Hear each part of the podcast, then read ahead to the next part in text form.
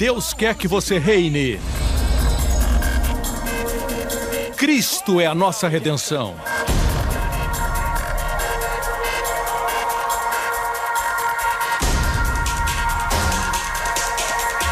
Deus é justo e faz o pecador justo.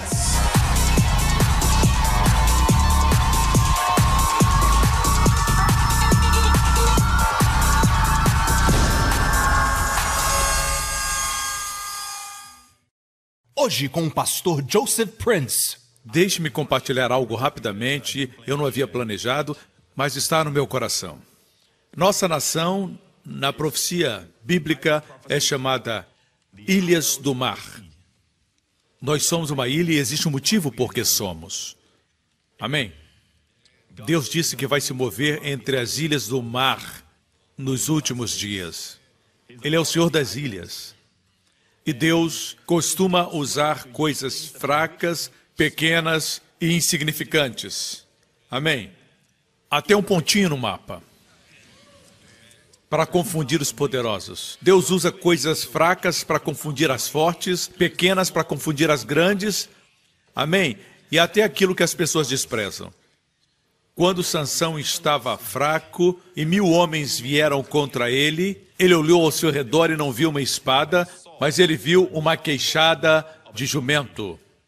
E com essa queixada de jumento, a Bíblia diz que ele matou mil homens, um após o outro. O Espírito estava sobre ele para libertar Israel. Amém? Também temos Gideão e os seus 300, os 300 originais. Eles enfrentaram um exército, eles estavam cercados por um exército, assim como Israel está cercado hoje. Muitos terroristas que querem que eles sejam aniquilados, eles não querem outra coisa, o que eles querem é que Israel seja exterminado. Assim, foi exatamente isso que aconteceu no Antigo Testamento. Eles foram cercados por todo tipo de inimigos e a Bíblia diz que eram numerosos como a areia do mar. Assim eram numerosos os inimigos. E ainda assim, Gideão e os seus trezentos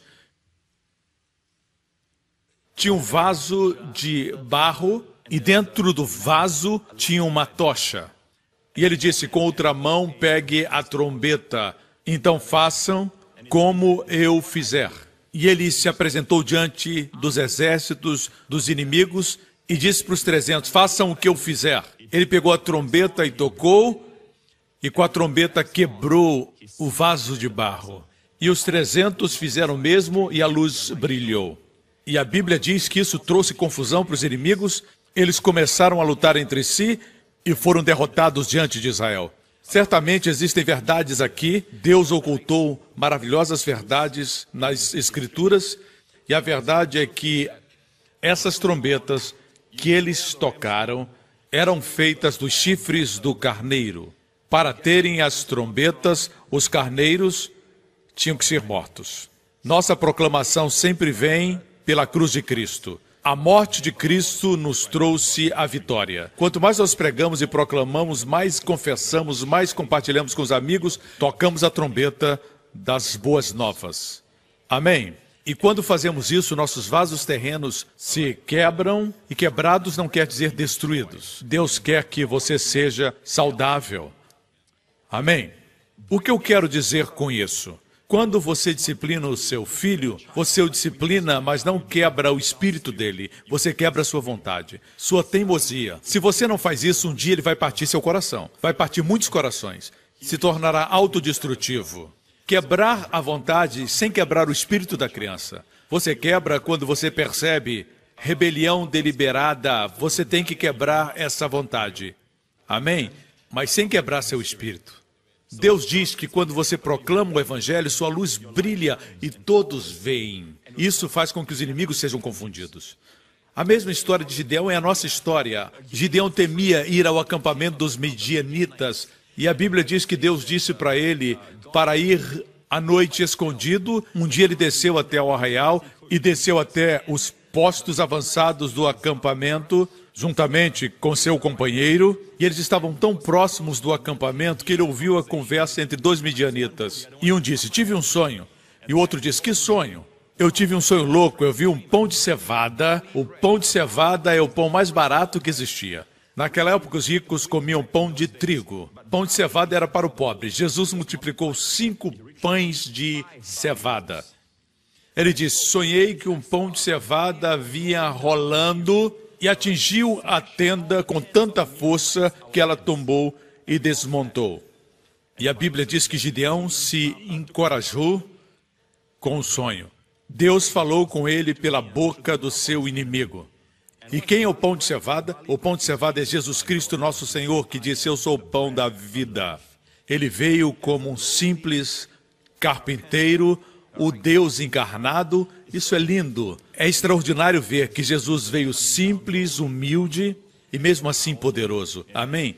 Ele não veio destruir, ele não veio exercer autoridade sobre o homem, ele veio para exercer autoridade sobre tudo que destrói o homem, sobre a enfermidade, sobre os demônios, sobre todos os poderes do mal. Ele veio amar o homem, mas quando ele estava aqui entre os homens, ele sempre foi humilde, sempre simples. Eu amo isso. E você? Ele é o pão de cevada. Sempre que você se encontrar numa situação, coloque Jesus no centro dessa situação. E as tendas dos midianitas vão cair por terra. E a palavra Midian em hebraico significa contenda. A contenda é destruída quando Jesus é introduzido em toda pregação, em toda situação, em todo aconselhamento, em tudo que você vai falar com pessoas, onde existe contenda, contenda no casamento e na família, traga Jesus o pão de cevada e ele destruirá as contendas. Posso ter um amém? Nós queremos que nossa igreja, além daquilo que ela já está fazendo, como falamos antes, algumas semanas atrás, você viu o nosso trabalho em Camboja e como nós temos clínicas que ministram para literalmente centenas de pessoas que vão e comparecem à nossa clínica, pessoas que nunca foram ao hospital antes. Eu amo ver essas coisas. Isso é que é pregar o evangelho de Jesus. A Bíblia diz que não devemos nos esquecer do pobre. Um dia desse eu assisti um documentário especial na televisão e eles falavam a respeito da falta de arroz que nos próximos anos atingirá a Ásia e como a base alimentar é o arroz, não haverá arroz suficiente. E em alguns anos, eu não sei exatamente quando isso vai acontecer, o arroz não vai ser suficiente. E eles compartilharam e mostraram uma mulher e sua filhinha que moram numa favela, mostrando as dificuldades que elas passam. E a menininha tinha um rostinho adorável, mas suas pernas eram tão fininhas, tão magrinhas, que pareciam gravetos.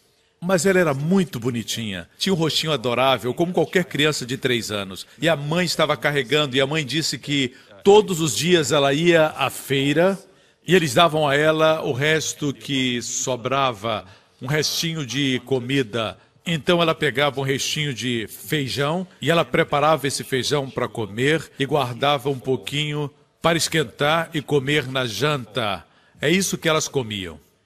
Meu coração se comoveu e orei por aquela menina. Orei enquanto assistia. Orei para que aquela menina e sua família encontrem Cristo, porque em Cristo está a provisão, não somente física, mas espiritual. E eu estava orando por aquela criança e, em dado momento, apareceu na tela, a imagem foi congelada e apareceu um texto na tela dizendo: nove meses depois dessa entrevista, a criança morreu por malnutrição. E eu disse: não, estava orando e disse: não, não, não pode ter acontecido isso. Eu espero que os repórteres tenham dado algo para elas por terem participado do documentário. Espero que tenham feito isso. Veja, Existe tanta pobreza no mundo e nós temos tantas opções, nós escolhemos onde comer, qual a melhor comida. Mas tem criança até aqui em Singapura que na hora do almoço não tem o que comer. Quando se fala de crianças, amigos, não importando a religião ou a raça, nós vamos ajudar. Nós vamos informar para você nos próximos dias, além das clínicas para adultos e anciãos, queremos também atingir as crianças, as crianças pobres na nossa região. Talvez você diga, Pastor Prince, existem milhões que precisam. Eu sei, faremos o que pudermos com o que temos, seguindo a direção do Senhor. Existia um menininho nas praias da América que, quando a onda recedia, quando ela descia, existiam centenas de, de, como diríamos, de estrelas do mar. Centenas e centenas naquela praia longa. E aquele menino estava devolvendo as estrelas para a água. Assim um homem se aproximou do menino e disse para ele: Por que você faz isso? Você já viu o tamanho dessa praia? Tem milhares de estrelas do mar aqui na areia. E o garoto pegou mais uma jogou na água e disse: Fez uma diferença para essa estrela. Amém? O Senhor não disse ame os seus próximos. Ele disse ame o seu próximo. Vamos fazer o que podemos por aquele que está diante de nós. Amém? Assim, cidadãos de Singapura, crentes de Singapura, vamos dar exemplo. Amém? Não existe nação perfeita. Nenhuma. Mas se esperarmos por um governo perfeito, por um presidente perfeito, nós nunca vamos fazer nada. Amém? Mas Deus responsabiliza as nações, os estados. Você sabe quem são os responsáveis pelo estado? Os crentes. Porque somente os crentes se conectam com os céus. Quando o inimigo ataca uma nação para destruir, amém? Ele se levanta contra as famílias. Do lado de fora usa o terrorismo. De dentro usa as enfermidades. E ele quer destruir o homem não importando a nacionalidade, devemos orar por nossa nação. Nós somos responsáveis. Eu creio que Deus nos colocou aqui por uma razão. Muitos não entendem a razão para a existência das nações, mas Deus dividiu a terra no dilúvio, a Bíblia diz. A terra foi separada. É por isso que a América do Sul e a África se encaixam como um quebra-cabeças. No passado era somente uma porção de terra sem divisões. Mas depois do dilúvio, Deus dividiu a terra, a Bíblia diz. Dizem que levou milhões de anos. Não, não, não. A Bíblia diz que Deus dividiu nos dias de Peleg, cujo nome significa divisão. Deus dividiu a terra. E Deus desenhou de tal forma que todos os que habitam na terra foram colocados lá por Ele. Existe um versículo que raramente escuto alguém pregar. É uma profecia de Moisés antes de ele morrer. É uma canção profética. E Deus disse: escrevam para vocês essa canção, para que quando eles se voltem para outros deuses e os adorem, rejeitando-me e quebrando a minha aliança, essa canção vai lembrá-los do que eu disse. Uma das coisas lindas nessa canção é isso. Menciona que quando Deus criou as nações, as diferentes nações, nós somos de Singapura, graças a Deus por isso. Amém? Eu disse, graças a Deus por isso, nós não temos atrações famosas, mas temos uma culinária extraordinária. Nós temos mais de um milhão de pratos, eu acredito, grande variedade de alimentos. Nós temos coisas que outros povos não têm, eles têm coisas que nós não temos, amém? Mas agradecemos a Deus por nossa nação. A profecia contida no Cântico de Moisés, em Deuteronômio 32, versículo 8, quando o Deus Altíssimo, que nome é esse? Elion. Quando Elion deu às nações a sua herança, Altíssimo quer dizer suprema imposição para decidir quem mora onde, onde cada nação ficaria estabelecida. Por isso, dos três filhos de Noé, Sem, Cão e Jafé, as nações foram divididas. O Altíssimo deu às nações a sua herança, quando dividiu toda a humanidade, estabeleceu fronteiras para os povos de acordo com o número dos filhos de Israel. E mesmo naquela época, lembre-se, certo, que quando Deus dividiu as nações, só existia Noé. Não existia Abraão, que foi o pai de Israel. Israel ainda não existia. Israel veio do filho de Noé, Sem. É por isso que se usa a expressão antissemita. Daí veio a palavra semita. Os antissemitas são aqueles que são contra Israel e o povo judeu. São aqueles que odeiam o povo judeu. Deus, mesmo antes de Israel existir, dividiu as nações. Todas as nações têm uma participação, porém Israel está no centro. Deus estabeleceu que o seu filho viria do povo judeu. morreria em Jerusalém, fora dos portões e seria o centro da salvação. Deus planejou assim. Vocês me escutam? No Antigo Testamento, o diabo sempre tentou matar a semente da mulher. Na história de Moisés, por exemplo, ele tentou matá-lo, como sempre tentava matar aquele que ele pensava ser o Messias. Ele não é onisciente. Sempre que havia uma promessa de uma criança que seria abençoada, ele tentava matá-la. Tudo isso para tentar impedir que a semente nascesse. Amém? Talvez você diga, pastor, tem antissemitismo e ódio para com Israel nos dias de hoje. Se não fosse a questão de Gaza, seria outro problema, como foi o Holocausto.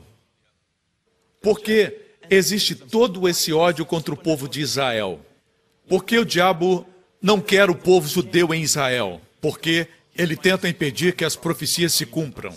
A Bíblia diz que ele tentou impedir que Jesus nascesse em Israel. Agora que Jesus já nasceu, morreu, foi sepultado e ressuscitou dos mortos, por que ainda ataca Israel? Porque ele quer impedir que as profecias se cumpram, porque na segunda vinda Cristo retornará e colocará os seus pés no Monte das Oliveiras e resgatará Israel da total aniquilação. Mas nós não vamos estar aqui, porque se você estudar Mateus 24, Muitos crentes se preocupam por ver os sinais de muitos cristos que enganariam a muitos, nações se levantariam contra nações e todo tipo de tribulação que nunca aconteceu desde o início do mundo, disse Jesus. Muitos leem e ficam com medo. Não, amigo, Mateus 24 não foi escrito para os crentes, mas para os judeus. Lá está escrito: orem para que a fuga não aconteça no sábado. Isso é para os judeus. Você me escuta? Assim se refere a Israel, que não crê no Evangelho até agora, como um todo, eles não creem. Existem muitos crentes já em Israel. A propósito, meu livro, Destinados a Reinar, acabou de sair em hebraico. Eu tive o privilégio de encontrar o embaixador de Israel em Singapura e lhe dei uma cópia. E ela ama todos vocês e agradece pelo apoio durante este tempo em que são tão mal entendidos. Ela recebeu uma cópia de Destinados a Reinar. Aleluia! E em Israel eles estão assistindo à pregação das boas novas. Não uma vez por semana, todos os dias. Todos os dias, igreja. Glória a Deus. Amém. Assim, o plano de Deus é que todas as nações gravitassem em torno de Israel. Israel, Israel não é fruto do acaso. Não, não, não, não. 1948 foi só um evento na história de Israel. Eles não entraram e possuíram uma terra que não era deles. Para ver bem isso, é só olhar para a história, olhar para a Bíblia, e a Bíblia diz que a terra pertence a eles. Amém? E o rei Davi fez de Jerusalém sua capital, três mil anos atrás. Amém? Irmãos, isso é profecia bíblica. Vivemos o tempo em que a profecia bíblica é muito interessante. Muito interessante. Em Ezequiel 38 diz que a Rússia vai descer. Existem muitos crentes fiéis na Rússia e Deus vai salvá-los através do arrebatamento. Amém? Nós também não estaremos aqui, seremos arrebatados quando Mateus 24 acontecer certo? Mas João 14 fala de nós. E lá diz assim: falando para os crentes, seus discípulos, ele diz: Eu irei, mas voltarei e vos receberei para mim mesmo. É o arrebatamento que vai acontecer. Receberemos um novo corpo que nunca envelhecerá, nunca terá doenças e nunca morrerá. Para sempre lindos, jovens e belos. Seremos como a Miss Universo, Mister Universo, diferentes, mas todos lindos. Corpos glorificados. Amém. E vamos poder comer nas bodas do Cordeiro. Amém. Não sentiremos tédio nesse novo corpo, nunca estaremos tristes ou cansados, nunca morreremos. Para sempre. Isso é muito tempo. Faça sua reserva. Amém? Essa é a razão porque Israel é muito atacado pelo diabo para que não se cumpram as profecias. Porque Jesus voltará para o seu povo naquela terra. Vocês me escutam? Foi só a introdução. Gastei muito tempo, mas você precisava escutar isso. Queridos, no início deste ano, quando eu preguei sobre a situação escura que o mundo está vivendo hoje, eu disse que as trevas cobririam a terra. Quando você vê o mundo hoje, Rússia está estendendo seu território e ameaçando os Estados Unidos, o Estado Islâmico matando cristãos no Iraque, correto? Muito terrorismo. Amém? Você tem o vírus da ebola, mas eu orei por vocês no início desse ano. Orei por vocês como Jesus orou por Pedro. Eu oro por você, Pedro. Eu oro para quando você cair, você não perca a sua fé. Você vai cair, mas não vai perder a fé. Jesus até profetizou a conversão dele. Mas, mas o que eu falei? Eu vou mostrar um trecho do meu primeiro sermão sobre o tema do ano e o que eu vi profeticamente. Quando eu compartilho, eu oro e oro profeticamente. Eu não gosto de orar baseado em normas. Amém? Oro direcionado pelo Espírito Santo. Escute cuidadosamente a frase sobre o vírus. Veja. Que o Senhor mantenha a doença, a enfermidade e a pestilência distante de nós. Apesar desse vírus que está vindo, Senhor, seja qual for o vírus que vier, que o Senhor nos dê imunidade, que o Senhor mantenha o seu povo e todas as nossas famílias completamente livres de todo tipo de vírus. Quando eu estava orando, eu vi um tipo de vírus que estava vindo neste ano e eu orei por você. Você está protegido. Pare de ficar assistindo e assistindo e assistindo e assistindo todo tipo de notícias em todos os telejornais. Não fique meditando e pensando na ebola, amém? Sem exercitar a sua fé. Não faça isso. Assista as notícias de forma geral, mas não se concentre nisso, porque isso vai trazer a você medo e também vai destruir a sua fé. Você está pronto para a palavra? Vamos à palavra. Hoje eu vou falar sobre herança. Charles Spurgeon, um grande pregador, chamado Príncipe dos Pregadores, ele foi o primeiro pastor, o primeiro a ter uma mega igreja. Isso foi na cidade de Londres. Eu já estive naquela igreja, uma grande igreja. Quando estive na Inglaterra, peguei um ônibus até o lugar onde essa igreja se encontra. A estrutura original é a mesma. Eles renovaram a parte interior, mas o prédio está lá. Eu gostei muitíssimo de participar daquele culto, por saber que Spurgeon pregou naquele templo. O chamado príncipe dos pregadores. Certa feita, quando ele foi visitar um dos membros da sua igreja, era uma senhora, a qual ele estimava muito, ela estava agora doente, acamada, em uma pequena casa. E quando visitava aquela senhora, Spurgeon disse que ele notou várias fotos e vários quadros. Isso foi no século XIX e eles não tinham fotografias como nós temos hoje, mas tinham muitas ilustrações que ela colocava em quadros. E ele percebeu um pequeno pedaço de papel que chamou sua atenção. E ele foi ver o que era e olhou de perto, colocou seus óculos e olhou, e viu que dizia: Isto é um testamento escrito por tal e tal e tal. E ele disse para ela: Você sabe que isso é um testamento? E ela disse: Eu trabalhava para um homem e ele tinha uma grande casa e muita terra, uma mansão que mais parecia um palácio. Ele não tinha filhos e tinha uma vida solitária.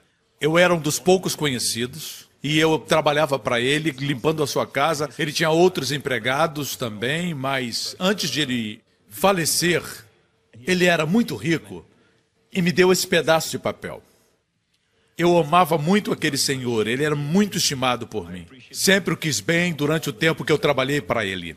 Eu guardei isso como uma lembrança dele e coloquei num quadro. Ela não sabia ler, por isso trabalhava ainda tão duro. Ela foi a governanta da casa. Durante todos os anos que trabalhou ali, não sabia que era a herdeira. Toda aquela terra pertencia a ela. É a mesma história de muitos crentes. Uma das coisas mais tristes que Deus disse a Josué no final da sua vida é que ainda tinha muita terra para ser possuída. Diz a Bíblia que quando Josué era velho e cansado em dias, Deus lhe disse: tem muita terra para ser possuída. Obadias, capítulo 1, diz algo que o povo de Deus precisa entender.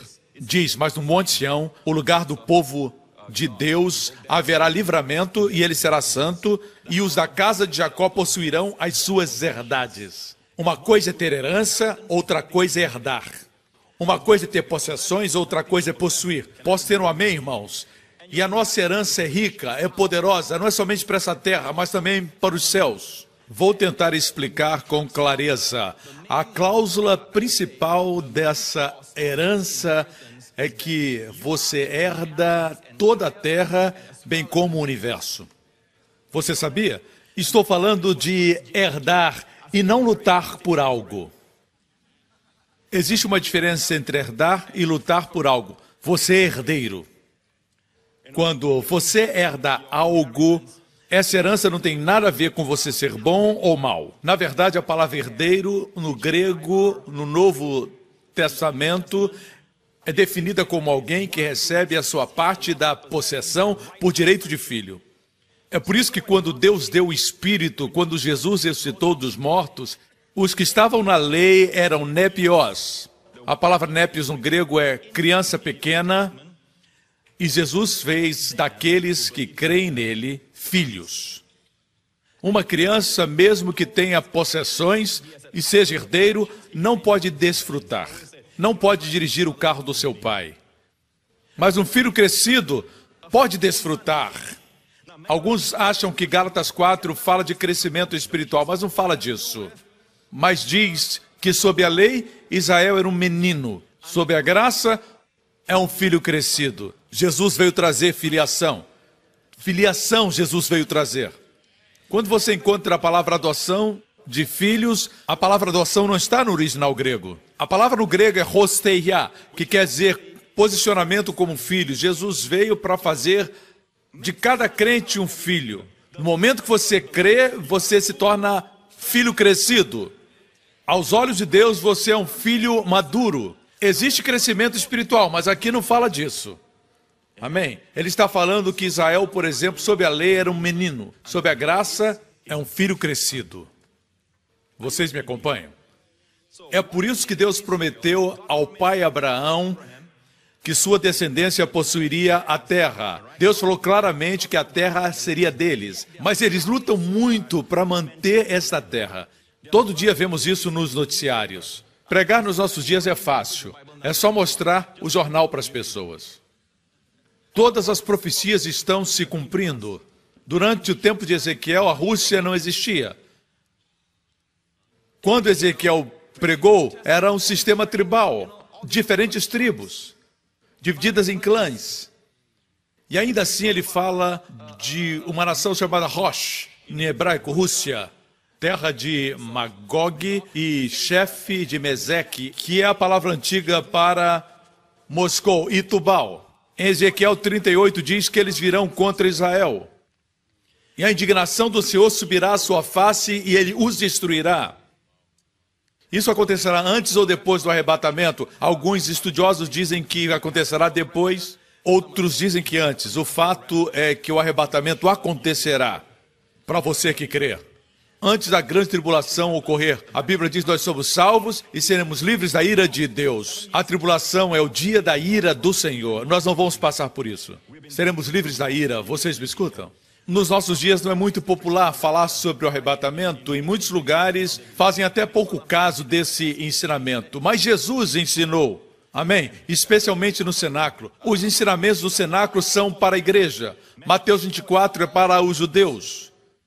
Por isso diz que a fuga se dará no sábado. Nós não guardamos o sábado, guardamos o domingo, o dia do Senhor. Amém. O fato é esse, irmãos. Escute com cuidado. A mensagem da graça é a mensagem da herança. Por que se ataca tanto a graça? Porque somente a graça pode nos dar a herança. Preste atenção no que eu vou dizer. Por que, que Israel tem dificuldade de manter a sua terra? Porque estão sob a lei.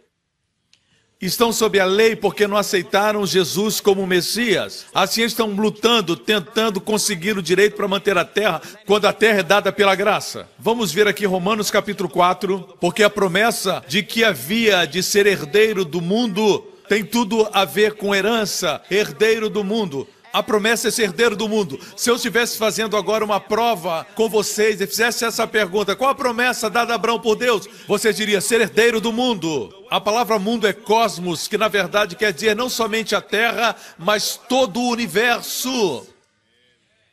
Um dia veremos isso acontecer na sua plenitude quando Jesus voltar, a quem pertence todo o poder ele é o rei por direito da terra e ele reinará em Jerusalém e não existirá mais morte. Amém. Não existirá mais enfermidade, amém? Não mais hospitais, porque esse rei será cheio de misericórdia. Seu coração é cheio de gentileza. Que rei! Napoleão pensou que era ele. Alexandre pensou que era ele mas no final eles se corromperam. Somente o rei regerá com justiça para sempre. Justiça, equidade, amor. E a terra prosperará, sem ninguém tentar destruí-la, sem ameaças. Deixemos o mundo de lado e olhemos para Jesus, como ele é lindo. Às vezes é bom olharmos verticalmente e depois olharmos para cima e ver como ele é lindo. E nos lembrarmos de suas promessas. Note aqui a promessa que ele seria herdeiro do mundo. Você pode ser herdeiro do mundo se você está doente, deitado em uma cama. Assim, dentro da promessa de ser herdeiro do mundo está a saúde. Você pode ser herdeiro do mundo quando você não tem dinheiro para viver num bom lugar? Não pode alugar, muito menos comprar, se você não tem dinheiro nem para alugar? Você pode ser herdeiro estando sempre duro? Não. Por isso, dentro dessa promessa de ser herdeiro do mundo também está a provisão. Vocês me escutam? Pode alguém estar tomando remédios o tempo todo porque está sempre deprimido e ser herdeiro do mundo? Não. Por isso, ser livre da depressão faz parte da herança. Deus sempre nos dá a promessa maior, porque a maior inclui a menor. A promessa que Abraão seria o herdeiro do mundo fala da herança. É por isso que você precisa entender isso. E é por isso que o diabo luta contra a mensagem da graça, a mensagem da graça pela fé. Porque a promessa que Abraão seria herdeiro do mundo não foi somente para Abraão e sua semente, através da lei, mas através da justiça pela fé. Essa promessa não vem pela lei, é pela justiça da fé. Israel está tentando conseguir pela lei e pelos méritos. Amém? Mas essa promessa só vem pela justiça da fé.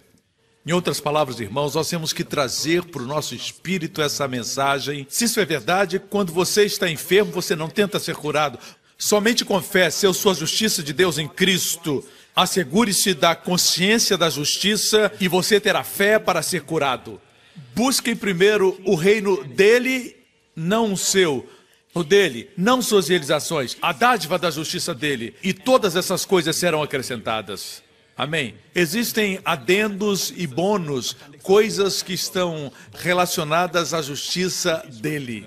Muitos de nós, quando não temos dinheiro, tentamos resolver a situação pedindo empréstimo com um amigo Quantos já perceberam que quando fazemos isso, quase sempre destruímos uma amizade? Mas o fato é que nós tentamos resolver nosso problema de forma vertical através de um homem, mas a Bíblia diz que se você vier a Deus e disser, eu sou a justiça de Deus em Cristo, e você crer e estudar e entender no meu livro O Poder de Crer Certo, eu falo a respeito disso, justiça pela fé. Por isso é bom entendermos 1 João 1,9, que diz que ele nos purifica de toda a injustiça. Amém? Só assim podemos ser justos perante Deus. Mesmo uma menina, se ela sabe que está vestindo uma roupa linda, sua mãe comprou para ela um vestido e ela não quer sujar o vestido. Se as suas amigas pedirem a ela para brincar na lama, ela não vai querer, porque ela sabe que tem um novo vestido.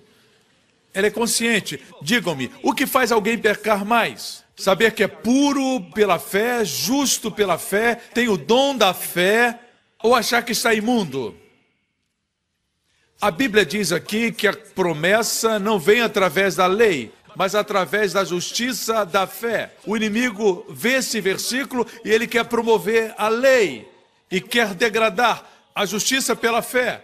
Ele vai atacar e tentar desmoralizar qualquer um que prega sobre a justiça da fé. Porque se acreditarem na promessa que serão herdeiros do mundo, isso vai acontecer na vida deles. E eu declaro para vocês que vimos isso na prática quando adquirimos esse templo, não porque somos bons, não porque somos diligentes, não porque somos líderes fantásticos, não porque o pastor é incrível, não, é porque nós herdamos sem esforço em Singapura, onde terrenos são escassos.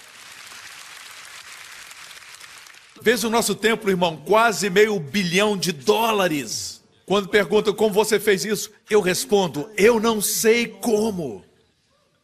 É algo extraordinário, irmãos, nessa terra onde não tem terreno. Mesmo com todas as ofertas de vocês, como conseguimos tantos milhões? Isso é incrível. Você sabe por que eu disse isso? O que estou dizendo é que no natural isso seria impossível, é sobrenatural. O que posso dizer é que estamos herdando. Nós estamos herdando. O meu ministério não é porque sou um grande pregador. Veja, se você fosse o diabo, e eu sei que você não é o diabo, o diabo não é bonito assim, verdade? Se você fosse o diabo e quisesse impedir as pessoas de receber herança, o que você faria? Promoveria a lei. E você diria assim: Eu sei que vocês não são salvos pela lei, são salvos pela graça, mas depois tem que guardar a lei. É isso que ele faz. Ele rouba a confiança, ele rouba a consciência da justiça, ele faz que o homem olhe para ele e não para Cristo, o mantém aprisionado, e o resultado é impiedade e a prisão do pecado. Vocês me escutam? Eu tenho aqui um testemunho que recebemos de um homem eu li semana passada, e ele é da cidade de Hong Kong e ainda vive lá. Ele disse: Eu cresci numa família problemática e meu pai era emocionalmente ausente e minha mãe sofria de ansiedade. Eu sentia a necessidade de conquistar o amor e o reconhecimento do meu pai. Por isso eu me tornei muito inseguro. Desenvolvi um temperamento agressivo e arrogante. Na escola era rejeitado pelos meus pares. Essa experiência me fez radical, egoísta, ambicioso e cínico acima de tudo. Pessoas que experimentam rejeição têm todo tipo de problemas. Em 2004, eu me senti enfermo com uma condição na pele desconhecida. Minha pele inchou e eu experimentava extrema alergia. Mal podia dormir à noite por causa desse problema. Como advogado, tinha muito trabalho, mas não tinha energia. Os doutores não encontravam a cura. Busquei outras ajudas espirituais, mas não funcionou. Meus medos aumentaram e fiquei ansioso e com ataques de pânico. Foi uma alegria quando minha namorada, agora minha amada esposa, me levou para a igreja em Hong Kong em 2006. Eu recebi Cristo um ano depois. Minha vida não mudou de forma perceptível. Eu fui ensinado que precisava realizar atos para que agradasse a Deus e Ele me abençoasse. Nessa igreja ensinavam que a salvação podia ser perdida. Veja o resultado de crer nisso. Ensinavam que se vivesse uma vida de impiedade, terminaria no inferno. Por esse motivo, tinha dificuldade de crer que Deus me amava e ainda sentia que estava debaixo de maldição. Mais tarde, minha vida foi totalmente transformada quando um certo irmão me apresentou as mensagens sobre a graça. Meu mundo e minha percepção da fé mudaram radicalmente. Pela primeira vez me senti liberto da maldição, completamente. E a abundância do amor inundou meu coração e abençoou os que estavam ao meu redor. Veja isso. O resultado da segurança é que você não se torna mais egoísta. Quando você tem dor de dente e você está inseguro fisicamente, você pensa em quem? Você não se importa com ninguém, nem com sua família, você pensa em você. Mas vamos continuar a história desse rapaz. Ele disse: A abundância do amor fluiu na minha vida. Eu tenho pregado a palavra para minha família e para os meus amigos que não são crentes. Agora já é um evangelista. Pregar as boas novas não é isso. Eu estou pregando o evangelho. Você tem que guardar a lei. Você é um pecador. Isso não é pregar o Evangelho. As boas novas você não consegue parar de compartilhar. Quando você conhece um restaurante que serve boa comida, você diz para seus amigos: você tem que ir lá. E você se torna o evangelista daquele estabelecimento. Não dá para ter esse entusiasmo pregando lei. Voltemos ao testemunho. Essas últimas palavras foram minhas, não foi o testemunho. Tenho estudado também os ensinamentos do pastor Prince sobre orar em línguas e uma paz inimaginável tem invadido o meu ser quando eu oro. Agora exercito ouvindo as mensagens do pastor Prince e escuto sempre que tenho tempo. Eu sinto uma paz tremenda e uma alegria só por ouvir e ouvir a palavra de Deus. Eu quero continuar pregando a mensagem da graça, especialmente para a comunidade chinesa. O meu plano é passar essa mensagem da graça às pessoas ao meu redor. Meu desejo é que todos os meus compatriotas na China se beneficiem com a pregação do pastor Prince. Aleluia! Ele tem uma visão para a China. Amém. O evangelho está se espalhando. Existe uma revolução da graça acontecendo. O texto em Romanos nos diz que nós somos herdeiros. E o texto continua dizendo: porque se os que são da lei, aqueles que são do sistema de méritos, são herdeiros, logo a fé é vã. E a promessa, essa promessa de ser herdeiro do mundo é aniquilada. Veja isso. Entender esse versículo é vital. Por quê? Se você perguntar ao crente o que aniquila a fé, ele vai dizer o pecado. Você há de convir que a maior parte dos crentes, seja aqui ou seja na América, e você perguntar o que aniquila a fé, ele vai dizer o pecado. Eu sou contra o pecado, mas essa resposta não é bíblica. Ninguém ousa dizer que a lei aniquila a fé, mas a Bíblia diz: se os que são da lei são herdeiros, logo a fé é vã. E a promessa é aniquilada. E isso explica porque alguns crentes sinceros estão lutando contra coisas que Jesus já levou na cruz. São pessoas santas, mas estão lutando. Não são pessoas ímpias, desonestas nos seus negócios. São pessoas honestas e boas, mas elas pensam que têm que ser boas para merecerem a cura. Mas quando você é curado, aí você se torna bom. Mas deixemos que pecadores recebam a cura. Pecadores também podem receber a cura. Quem você acha que recebeu a cura quando Jesus estava aqui? Não. Foram os pecadores. Se pecadores podem receber a cura, por que, que alguns crentes não recebem? Seria porque eles sabem quais são os dez passos para não serem curados? E por isso se ocupam com eles mesmos, olham para eles mesmos quando deviam olhar para Cristo.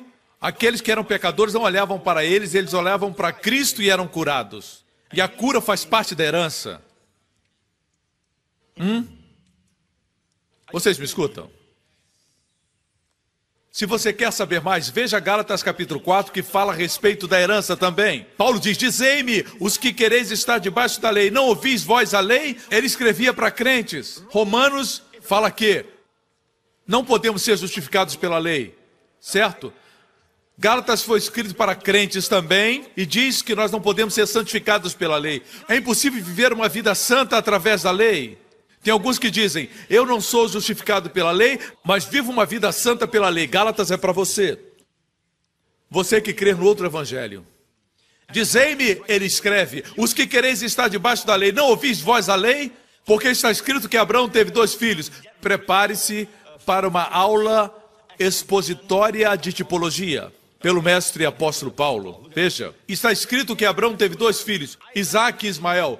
Um da serva, Ismael foi filho de uma mulher que era serva, o outro da livre, a esposa legítima, que era Sara, e este era Isaac. Todavia, o que era da escrava nasceu segundo a carne, nasceu do esforço humano quando Abraão podia gerar.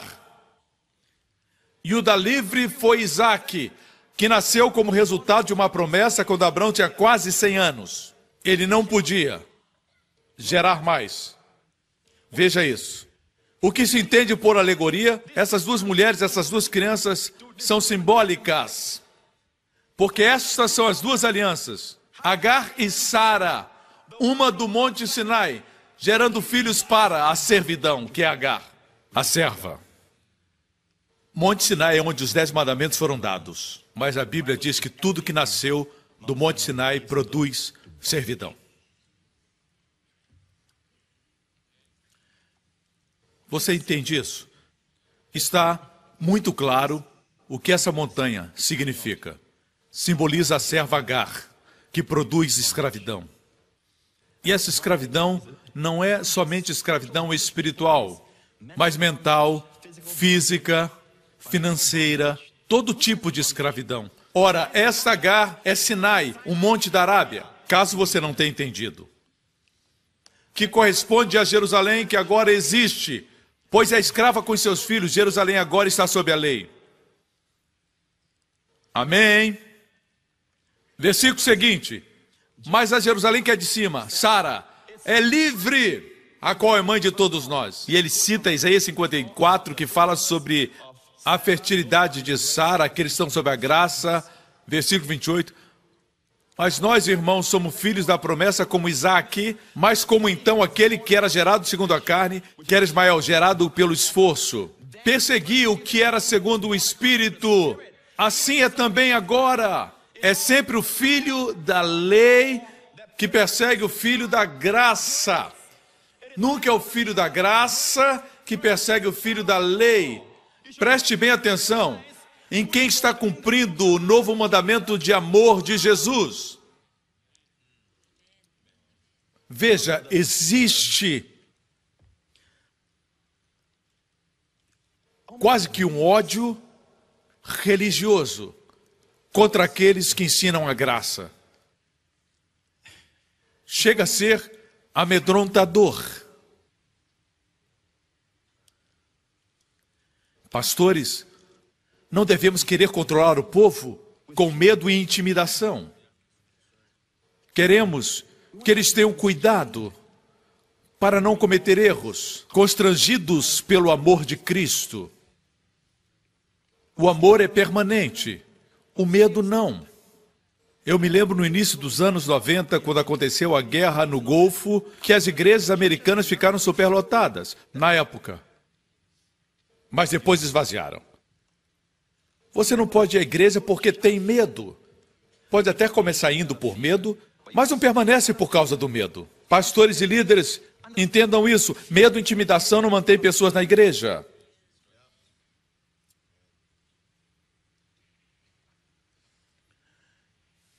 Versículo 30. Mas o que diz a Escritura? O que a Bíblia diz? O que é que a palavra diz? Lança fora a escrava, lança fora Agar, o sistema do Monte Sinai. Lança fora a escrava e seu filho, porque de modo algum filho da escrava herdará com o filho da livre. Isso é sério, irmãos. Vocês sabem por que as pessoas se levantam contra a graça e o diabo está por trás disso? Eles não querem que o povo de Deus herde sem esforço.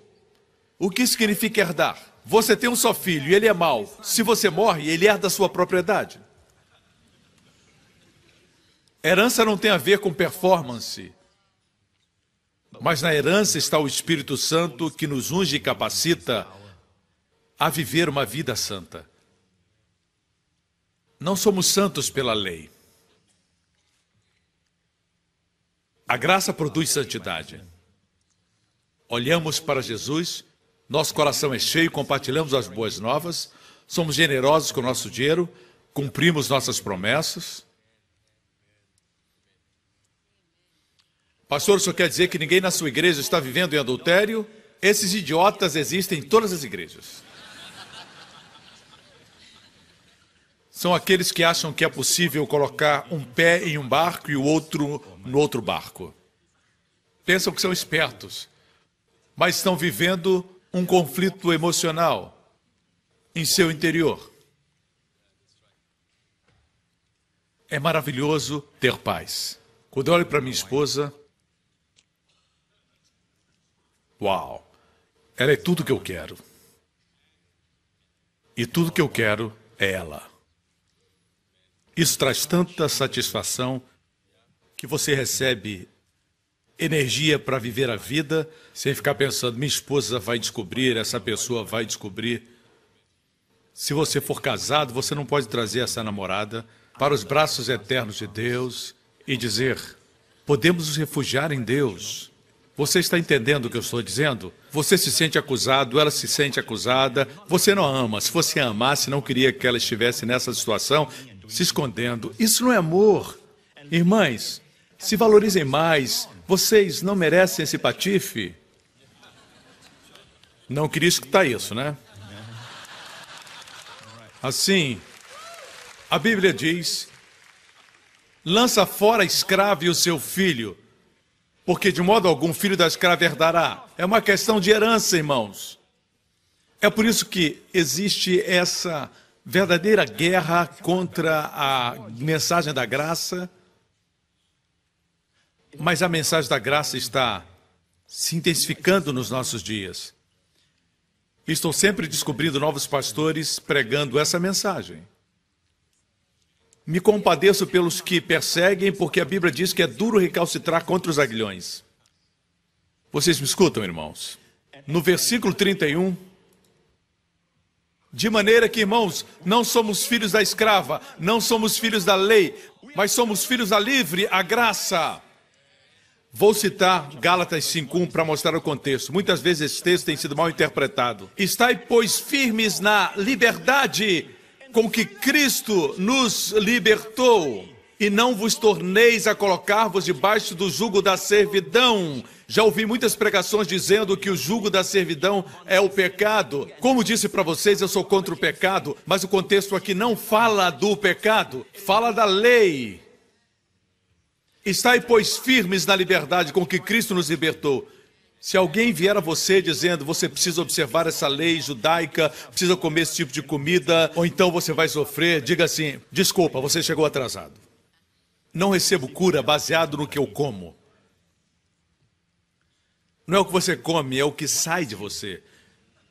É o que sai do seu coração, disse Jesus. Adultério, assassinatos, amargura, ódio, isso contamina o seu corpo e faz você enfermo. É claro que tem que comer bem. Mas mesmo comendo comida orgânica, muitas vezes, quando você come as vitaminas, alguém diz isso é bom, depois diz não é bom mais, isso aí faz mal para o coração. Você já ouviu isso? Agora dizem que muito ômega 3, o óleo do peixe, pode causar derrame. Decidam-se. Ou melhor, seja guiado pelo Espírito. Se Deus disser coma, coma. Simplesmente coma. Ter graça a Deus e coma, porque está santificado em nome de Jesus. Amém? É claro que se os doutores dizem que você não deve comer comida salgada porque você tem pressão alta, isso é bom senso. Cumpra. Glória a Deus. Assim estai firmes na liberdade com que Cristo nos libertou. Juntos.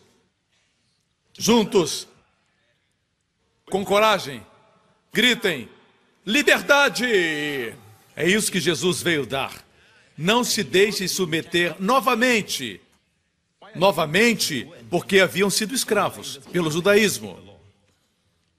Não, Paulo diz: permaneçam firmes. É uma verdadeira luta para manter a nossa posição de liberdade em Cristo Jesus. Não se renda à lei. Vocês me escutam? Tudo isso fala de herança. É por isso que você não pode dizer, mas pastor, você crê na graça, isso é bom, mas temos que também guardar a lei. Assim não vai herdar. Eu amo você, falo isso porque amo você. Mas eu vou herdar, irmão. Não fique com ciúmes de mim. Eu estou explicando para você porque que eu e a nossa igreja vamos herdar. Mas talvez você esteja dizendo, pastor, eu não estou recebendo ainda aquilo que deveria herdar. Vou explicar isso com a palavra de Deus. Deus é incrível, Deus sempre nos mostra com lindas ilustrações sobre herança no Antigo Testamento, como Paulo, que trouxe a analogia dessas duas mulheres, e elas existiram de fato. Quando Israel recebeu a terra, Deus disse a Israel: Todos os lugares onde colocarem o solo dos vossos pés, certo? Onde a sola dos pés for colocada será vosso. Mas Deus já tinha dito que a terra era deles. Vos dei a terra. Mesmo assim, Deus disse: onde a sola dos vossos pés for colocada, essa terra será vossa. Deus não disse que tinham que rastejar, que tinham que brigar, mas só caminhar. Caminhe para herdar a terra. Algo natural, sem esforço, e você herda. Você entende? Deus disse muitas vezes que eles herdariam. Mas veja isso. Em Salmos 44 está claro. Mas talvez você diga, pastor, eles tiveram que lutar. Josué pegou uma espada para lutar, Davi também lutou, o povo no deserto lutou. Concordo, mas foi uma luta de esforço humano, mas a boa batalha da fé. O Salmo 44 diz claramente: Não foi pela espada que conquistaram a terra, nem pela força do braço que alcançaram a vitória, mas foi pela tua mão direita, pelo teu braço e pela luz do teu rosto, por causa do teu amor para com eles.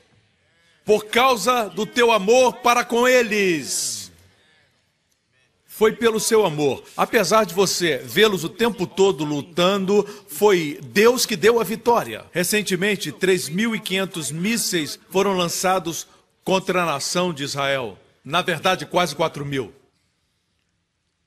O sistema de defesa derrubou somente alguns mísseis. Você sabia que um grande jornal de Israel divulgou uma notícia? É um jornal sério que dizia que um dos mísseis estava vindo na direção de um shopping center onde tinha muita gente e o sistema de defesa se baseia no vento, na velocidade do vento, na hora e outros fatores, como por exemplo a temperatura. Tudo o sistema calcula. E o sistema pode prever onde o míssil vai cair. Se for cair numa área residencial, o sistema intercepta. Se for cair numa área deserta, o sistema não intercepta o míssil. Porque cada antimíssil é muito caro.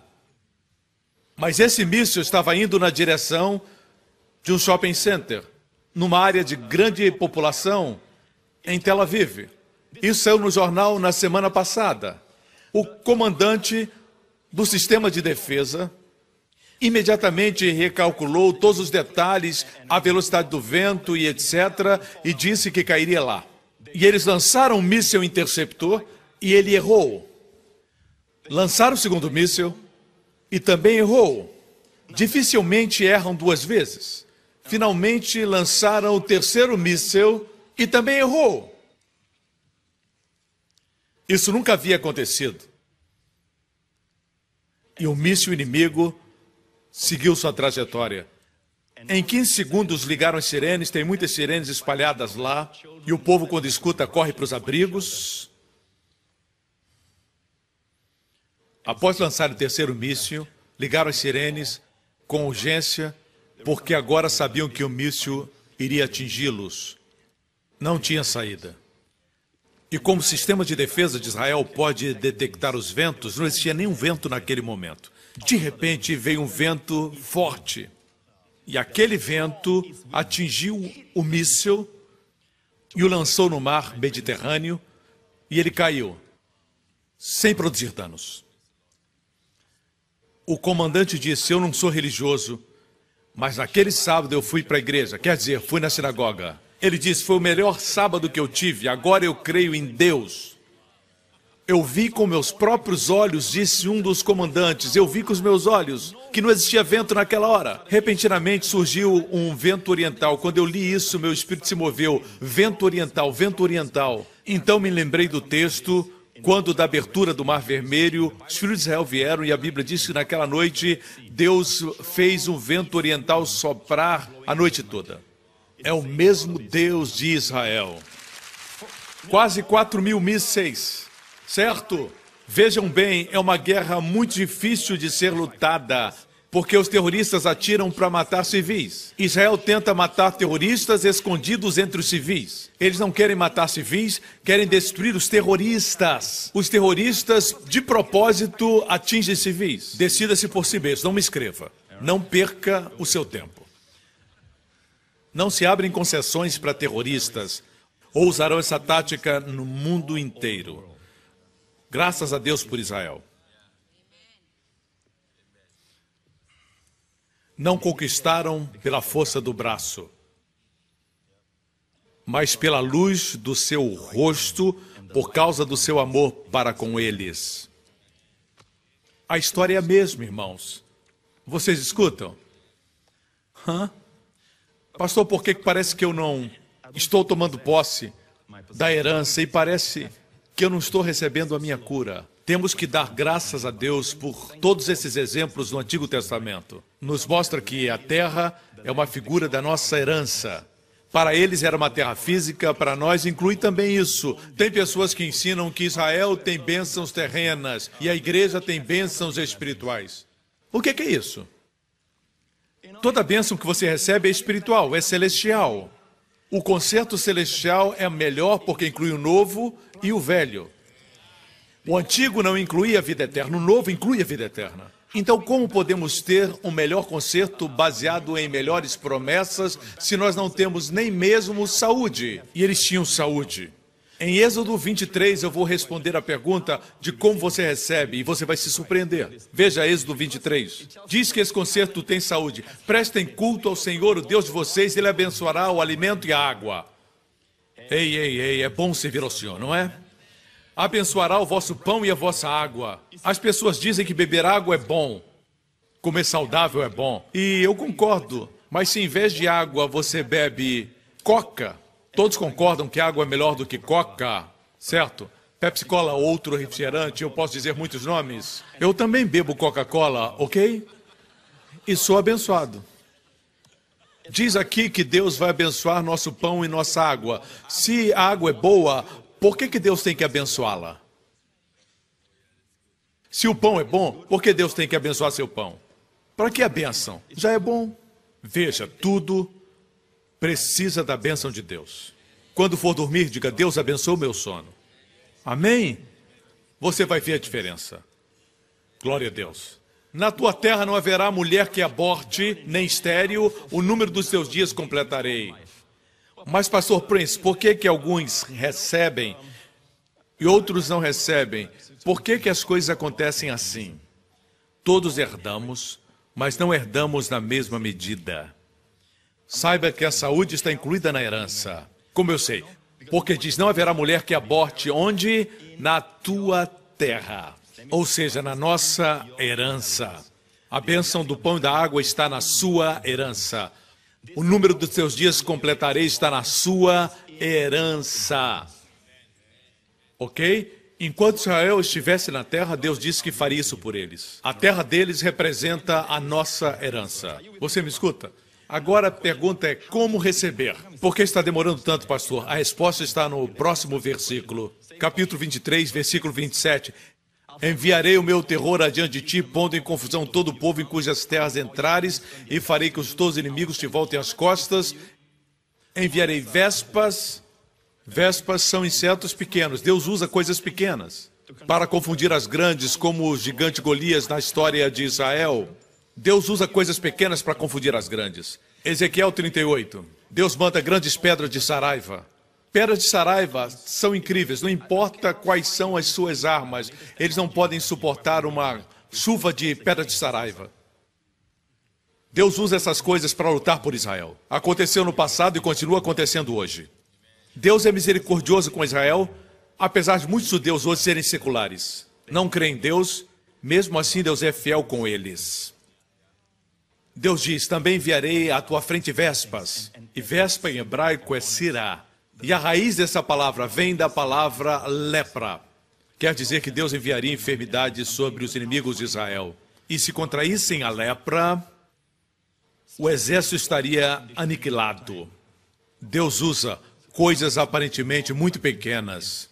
Diz a Bíblia que expulsarão de diante de ti os heveus, cananeus e heteus. Veja o versículo seguinte que é importante não os expulsarei num só ano, para que a terra não se torne um deserto e as feras do campo não se multipliquem contra ti. Pouco a pouco os lançarei diante de ti, até que te multipliques e possuas a terra por herança. Pouco a pouco. Irmãos, ouçam. Todas as vezes que você dá um passo de fé e confessa, eu sou a justiça de Deus em Cristo, você herda pouco a pouco. Pela fé nós falamos, eu reivindico tudo. Mas na prática Deus lhes deu a terra toda e Deus disse, pouco a pouco. Não se desencoraje, você tem mais território do que você pensa. Deus espera que você fique forte para depois abençoar você. Muitas pessoas, quando são abençoadas, se divorciam da esposa. Outros são abençoados, se esquecem de Deus e não vão mais à igreja. Quer dizer, não estão crescendo. A bênção não os ajuda, a herança não nos ajuda. Assim como a herança não ajuda o meu filho Justin. Ele não pode dirigir meu carro. Às vezes eu coloco no meu carro quando o carro está estacionado e ele pega o volante e. Quando tento tirá-lo do carro, ele chora. Ele acredita que está dirigindo. Tenho que ter cuidado porque ele já sabe ligar. Ele gosta do ruído do motor. Ele gosta de carros e trens. Mas ele não pode desfrutar, não pode dirigir. O fato é que Deus espera até que você cresça, esteja forte, para que esteja apto para receber suas bênçãos. É por isso que aqueles que ficam ricos repentinamente ganham na loteria ou na loto, a vida vira uma bagunça. Assim dizem as estatísticas. Tem que ser pouco a pouco, até que te multipliquem e possuas a terra. Vocês me escutam? Eu preciso concluir. Vocês estão gostando? Eu amo isso. A palavra multipliques é a palavra fará em hebraico. Você lembra que Jesus nasceu em Efrata? Efrata em Belém. Belém Efrata, porque existem duas Beléns em Israel. Uma está no norte, onde Jesus nasceu, e é chamada Belém Efrata. Efrata significa frutífero. Ele nasceu frutífero na casa do pão. Belém. Certo? Efrata. Vejam, irmãos, muitos buscam multiplicação e esse princípio se aplica também a companhias. Não se preocupem somente em multiplicar e se tornar uma grande empresa. Deus quer que você seja frutífero. Seja frutífero primeiro e o resto vai acontecer. Você se lembra a primeira coisa que Deus fez para com o homem? Em Gênesis 1, Deus os abençoou. E a seguir, Deus falou com eles e disse: Frutificai e multiplicai-vos. Foi número 2. Enchei a terra. 3.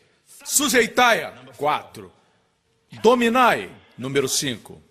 Veja bem, veja que aqui existe uma mensagem de graça. O número 5 representa a graça. A primeira palavra foi frutificai. Quando você é frutífero, aí você pode multiplicar. Isso se aplica à empresa, isso se aplica à igreja e também à sua vida, seja o que for. Deus diz: se você quer multiplicar, e esse princípio você pode aplicar para tudo na sua vida, motive a sua equipe a ser frutífera. Busque a frutificação, não a expansão. Busque primeiro a frutificação. Se for frutífero, você vai multiplicar como as empresas multinacionais. Você vai multiplicar e encher a terra com a sua marca e você vai poder controlá-la. Você deve colocar em posição de responsabilidade as pessoas humildes, as pessoas justas, as pessoas gentis. E aí você terá domínio não sobre homens, sobre o céu, a terra e também o mar.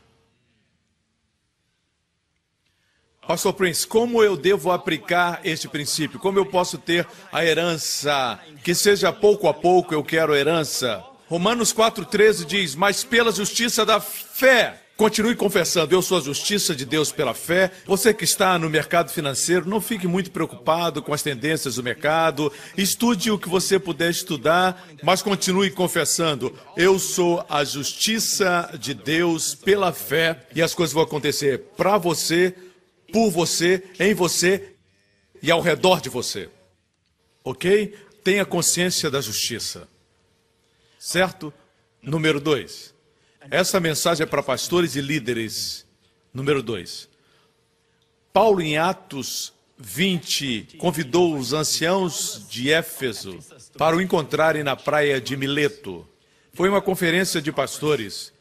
E é isso que Paulo disse em Atos 20. Porque eu sei isto, que depois da minha partida entrarão no meio de vós lobos cruéis, que não pouparão rebanho, e que de entre vós mesmo se levantarão homens que falarão coisas perversas para atrair a si discípulos.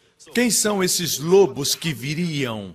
E quem seriam esses homens que falariam palavras perversas? Perversas significa não originais. Você perverte o original. Qual o original? Continue lendo, versículo seguinte.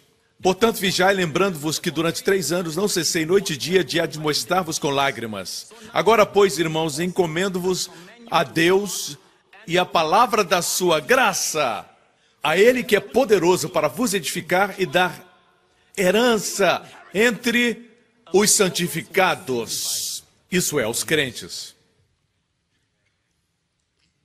Encomendo-vos a Deus e a palavra da sua graça Veja, você pode pegar a Bíblia, as mesmas porções que eu li, e pode transformar em lei, a palavra da lei. E podem transformar em palavra da sua santidade. Eu gosto de santidade, mas aqui diz: encomendo-vos a palavra da sua graça. Graça produz santidade, não o contrário. Aqui diz palavra da sua graça. Por que vocês pensam, pastores e líderes, que Paulo nos encomendou a palavra da sua graça, que é poderosa para edificar, edificar as pessoas? Lembre-se, você tem que crescer, antes de receber a herança, por isso ele é poderoso para edificar e dar a herança. A palavra da sua graça vai edificar você e dar a você uma herança, bem como aos seus filhos. Benditos são as crianças que vivem na sua casa, que são sua família, porque tem muitas pessoas que gostariam de receber esses segredos de Deus, porque não é revelação do pastor Prince, é palavra do Deus vivo. Aleluia! Assim, a palavra da graça é muito importante. A Bíblia tem diferentes expressões, palavra do seu poder, palavra da sua verdade, mas aqui especificamente enfoca o ensino da graça, a palavra da sua graça. Porque a palavra da graça edifica e dá uma herança. Primeiro você tem que confessar eu sou a justiça de Deus em Cristo. Confesse isso. E número dois, medite. Eu encontrei um homem alguns dias atrás no shopping center e ele me disse, pastor, eu preciso de oração. Depois de escutar, eu disse, o que está errado com você? E ele me disse que a sua vida estava problemática, ele se sentia muito mal. A esposa dele estava ali, ele disse que se sentia deprimido, muito mal. Eu disse, antes de orar, escute. Muitas vezes a gente ora e vai embora. Eu não queria ser irresponsável. Eu disse, escute bem, suas emoções indicam como você pensa. E o que você pensa indica o que você crê. Assim, suas emoções são uma bandeira vermelha. Quando você tem constante depressão é porque você crê errado. E eu disse: se eu fosse você, e eu já passei por isso, quando os meus pensamentos eram escuros, eu escutaria mensagens de graça dia e noite. Porque o diabo ataca você dia e noite. Você deveria encher sua mente da palavra do Deus vivo e de sua graça. Essa palavra vai edificar você. Ele disse: Obrigado, Pastor Prince. Eu nem orei por ele, porque essa era a palavra que ele precisava. Correto? Isso aconteceu alguns dias atrás. Vejam isso, irmãos. Dois versículos mais e vamos concluir. Certo? Qual outra forma de herdar? Nós começamos falando de Abraão. Quando Deus disse a Abraão: Te darei essa terra. E Abraão disse, Gênesis 15: Senhor, como saberei que hei de herdá-la? Como eu saberei disso? E Deus disse: Toma uma bezerra de três anos e uma cabra de três anos, e um carneiro de três anos, e uma rola e um pombinho. Cinco, uma vez mais o número da graça, de três anos, porque Jesus começou o seu ministério e morreu três anos depois. É uma figura do sacrifício de Jesus. Deus disse: traga-me um tipo do meu filho na sua morte, porque é assim que você vai herdar. Ele perguntou: Como vou herdar essa terra? Deus disse: Traga-me. Traga-me um, um sacrifício, um animal de sacrifício que lembre o meu filho. Como fazemos isso hoje? Veja, 1 Coríntios capítulo 11. Diz, porque todas as vezes que comerdes este pão e beberdes este cálice, anunciais a morte do Senhor até que venha. Quando você participar da ceia, não faça como um ritual. É por isso que a graça é tão atacada, por isso que a ceia é tão atacada. Amém? Em muitos lugares quase que não celebram mais não celebram com frequência, mas nós temos a revelação no livro de Atos, eles partiram o pão de casa em casa, no primeiro dia da semana, eles partiam o pão, se uniam para partir o pão. Existe algo no pão e no vinho. São pequenos, mas possuem um grande significado. É o corpo de Cristo e o sangue derramado. E a Bíblia diz que sempre que participamos, proclamamos a morte do Senhor. Abraão perguntou: Como eu vou herdar? Deus respondeu: Proclame a morte do meu filho. Sempre que você proclama, mesmo que você esteja sozinho, demônios e anjos veem você proclamando a morte do Senhor. Anjos vêm assistir, os demônios fogem. Eles sabem que se você celebra a morte do Senhor, a sua herança vai chegar. Você se fundamenta nos seus méritos e merecimentos e você perde. Quanto mais você toma o pão e o vinho nas suas mãos, mais poderoso você é. Mais poderoso que quem controla a bomba atômica. Quando você segura o pão e o cálice. Por isso, não se apresse, não seja orgulhoso e exaltado, dizendo: Não entendo o que esses elementos significam. A radioatividade eu entendo. Amigos, isso é mais poderoso que a bomba atômica. Último versículo. Ok? Certa vez os inimigos estavam vindo, os filisteus vinham contra Israel. Israel temia. O profeta na época era Samuel, e eles clamaram a Samuel. A Bíblia diz que Samuel trouxe um cordeiro de mama. Cordeiro de mama é um cordeiro que ainda não foi desmamado. Um cordeiro pequeno, um ser tão diminuto, tão terno, e a Bíblia diz que ele sacrificou em holocausto. É uma figura de Jesus Cristo, certo? Veja o que aconteceu. Os inimigos se aproximavam e sucedeu que, estando Samuel sacrificando o holocausto, os filisteus chegaram à peleja contra Israel e trovejou o Senhor aquele dia com grande estrondo sobre os filisteus e os confundiu de tal modo que foram derrotados. O que acontece quando você proclama a morte do Senhor? Confunde os inimigos, confunde as forças demoníacas. Amém, irmãos? Glória ao nome de Jesus. Um versículo mais. O último. Ok? Tá bom? Talvez você esteja perguntando, Pastor Prince, eu posso perder minha herança se eu pecar? E se a minha herança um dia perder a validade? Eu vou concluir com isso, ok? Eu queria que vocês lessem esse versículo. 1 Pedro, Deus nos dá uma herança incorruptível, incontaminável e que não se pode murchar, guardada nos céus para vós. A palavra reservada é a palavra guardada no céu para você. Deus está cuidando e ninguém pode ir ao céu e removê-la. Você desfruta na terra, mas está guardada no céu. Você me escuta? Assim como nosso dinheiro está guardado e está seguro no Banco Central, certo? está guardado nos bancos, assim está guardada a nossa herança. Veja isso. Incorruptível quer dizer o quê? Também quer dizer imortalidade em outros lugares na Bíblia. Não está sujeita à morte. Herança incontaminável, o que quer dizer? Não pode ser contaminada pelo pecado. Assim como Jesus, quando tocou o leproso, ele não contraiu do leproso a impureza. O leproso contraiu o que ele tinha: saúde e que não se pode murchar. Essa é a palavra grega usada para flores. A perene beleza da flor. Não existe tal flor. Todas murcham. As pessoas dizem: o tempo não perdoa. Eu era bonito e a pessoa mostra a foto, mas o tempo foi cruel. Bem, a Bíblia diz que a nossa herança não pode murchar. Quer dizer, não está sujeita ao tempo. Amém? É isso que a morte de Jesus nos concede, irmãos. Aprenda e não esqueça essas três coisas: justiça pela fé, mergulhe na palavra da graça, especialmente nas tribulações. Em terceiro lugar, proclame a morte do Senhor. Essa foi a resposta que Deus deu a Abraão. Como posso acertar? Proclame a morte do Senhor. E todo o povo diga: Amém. Dê Senhor louvor, aleluia. Todos os olhos fechados nesse momento, aqui nesse lugar, e onde você estiver assistindo, amigo, Vou fazer uma oração de proteção. Parece nos nossos dias que proteção é algo difícil. Nós viajamos muito, nos movemos muito, a população aumenta, a nossa cidade cresce, não vivemos no interior e é importante levarmos a sério a proteção. Mas antes de orar, eu quero perguntar se alguém aqui que ouve a minha voz está assistindo em algum lugar pela TV e você diz, Pastor Prince, se Jesus morreu para me dar herança, eu quero essa herança por completo. Eu quero toda. Você recebe herança recebendo aquele a quem herança foi dada. e você se torna a semente de Abraão, somente em Cristo. Somente através de Cristo isso é possível.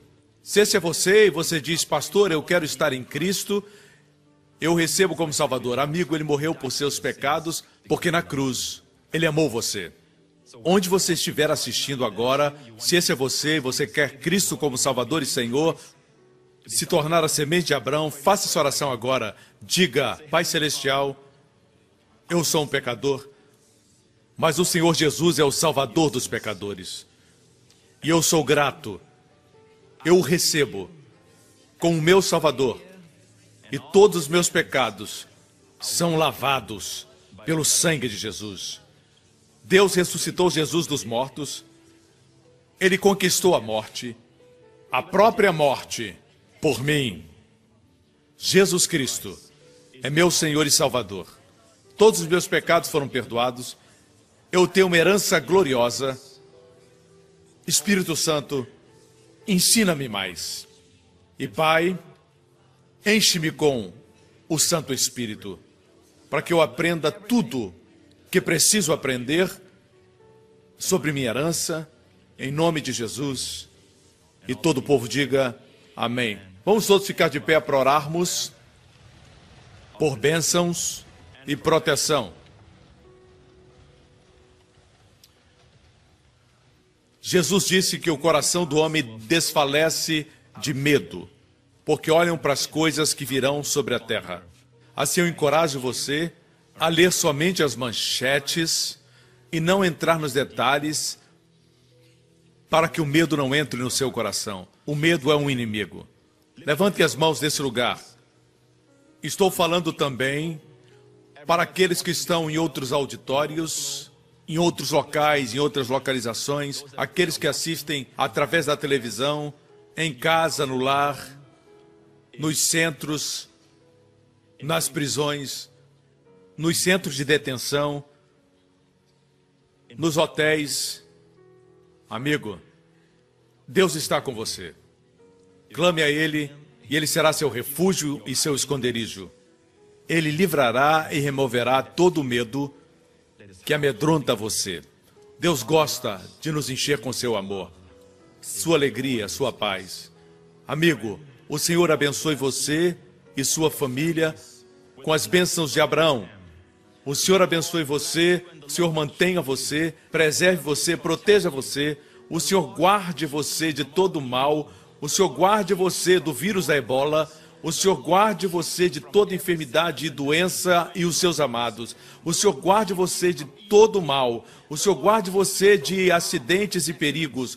O Senhor guarde você dos dias maus. O Senhor proteja você do poder do maligno. O Senhor faça sua face brilhar sobre você e sua família, seja favorável para com você. Tudo que você tocar, reflita o seu favor que os homens vejam o favor de Deus sobre a sua vida e sua família, marcado pelo favor, destinado à grandeza no reino de Deus. O Senhor levante a sua face sobre você e sua família e conceda a você e aos seus sua shalom, saúde, bem-estar e paz. No nome de Jesus Cristo e todo o povo diga amém, amém. Obrigado por sintonizar no programa de hoje com o pastor Joseph Prince, da igreja New Creation. Estamos certos que você foi abençoado. Para mais informações sobre a igreja New Creation, acesse o nosso website newcreation.org.sg. Lá você poderá se inscrever no nosso devocional diário do pastor Joseph Prince. Seja incentivado e fortalecido todos os dias e saiba o quanto Deus lhe ama através destes devocionais. Acreditamos que o seu dízimo pertence à igreja a qual você frequenta. E oramos para que você seja grandemente abençoado, altamente favorecido e profundamente amado.